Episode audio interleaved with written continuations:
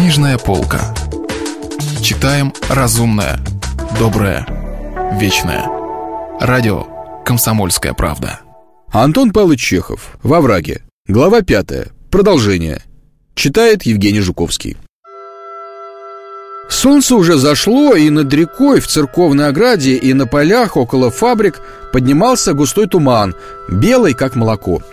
Теперь, когда быстро наступала темнота, мелькали внизу огни, и когда казалось, что туман скрывает под собой бездонную пропасть, Липе и ее матери, которые родились нищими и готовы были прожить так до конца, отдавая другим все, кроме своих испуганных кротких душ, быть может, им примерещилось на минуту, что в этом громадном таинственном мире, числе бесконечного ряда жизней, и они сила, и они старше кого-то. Им было хорошо сидеть здесь наверху. Они счастливо улыбались и забыли о том, что возвращаться вниз все-таки надо. Наконец вернулись домой. У ворот и около лавки сидели на земле косари. Обыкновенно свои уклеевские не шли к Цыбукину работать, и приходилось нанимать чужих. И теперь казалось потемках, что сидят люди с длинными черными бородами – Лавка была отперта, и видно было в дверь, как глухой играл с мальчиком в шашки. Косари пели тихо, чуть слышно или громко просили отдать им за вчерашний день. Но им не платили, чтобы они не ушли до завтра. Старик Цыбукин без сертука в жилетке и Аксинья у крыльца под березой пили чай. И горела на столе лампа. «Дедушка!» — говорил за воротами косарь, как бы дразня. «Заплати хоть половину, дедушка!» И тотчас же слышался смех, а потом опять пели чуть слышно. Костыль сел тоже чай пить. «Были мы, значит, на ярмарке», — начал он рассказывать. «Гуляли, деточки, очень хорошо гуляли. Слава тебе, Господи!» И случай такой вышел, нехороший. Кузнец Сашка купил табаку и дает полтинник, значит, купцу. А полтинник фальшивый, продолжал Костыль и оглянулся. Ему хотелось говорить шепотом, но говорил он придушенным, сиплым голосом, и всем было слышно. «А полтинник, выходит, фальшивый!» Спрашивают, где взял? А это, говорит мне, Анисим Цыбукин дал. Когда, говорит, я у него на свадьбе гулял. Кликнули урядника, повели. Гляди, Петрович, как бы чего не вышло, какого разговору. «Дедушка!» — дразнился тот же голос за воротами. «Дедушка!» Наступило молчание.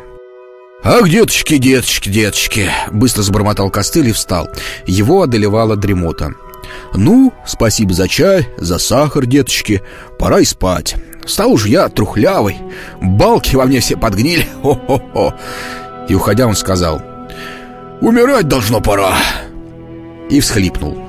Старик Цыбукин не допил своего чаю, но еще посидел, подумал И выражение у него было такое, будто он прислушивался к шагам костыля Бывшего уже далеко на улице.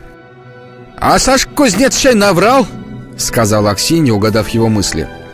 Он пошел в дом и немного погодя вернулся со свертком. Развернул и блеснули рубли, совершенно новые.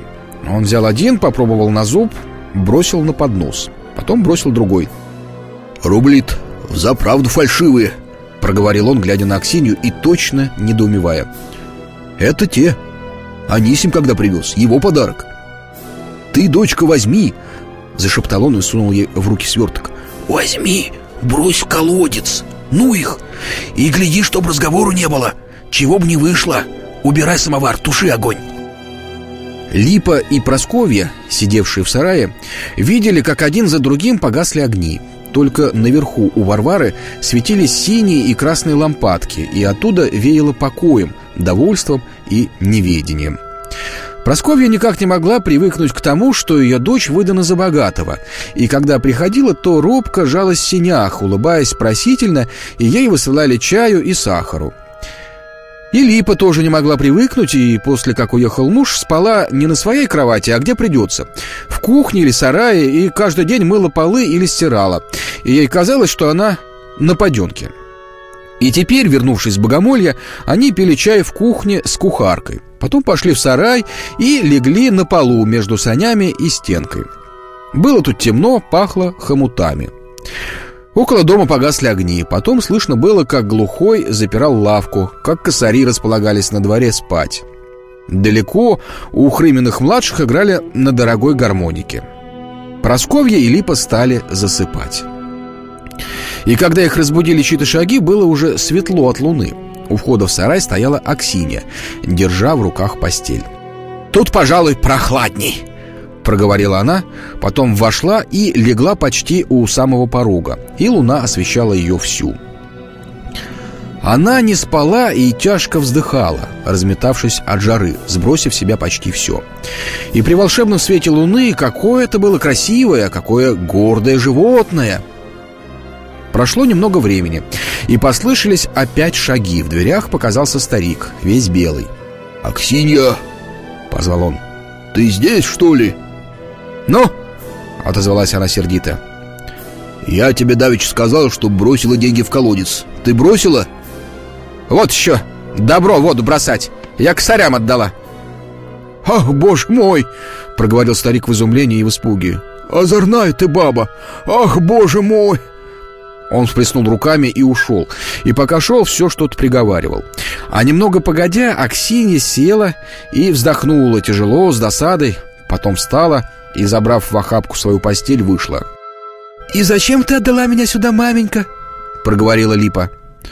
«Замуж идти нужно, дочка, так уж не нами положено», и чувство безутешной скорби готово было овладеть ими. Но казалось им, кто-то смотрит с высоты неба, из синевы, оттуда, где звезды, видит все, что происходит в Уклееве, сторожит.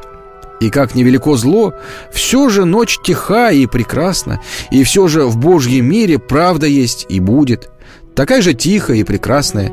И все на земле только ждет, чтобы слиться с правдой, как лунный свет сливается с ночью. И обе, успокоенные, прижавшись друг к другу, уснули.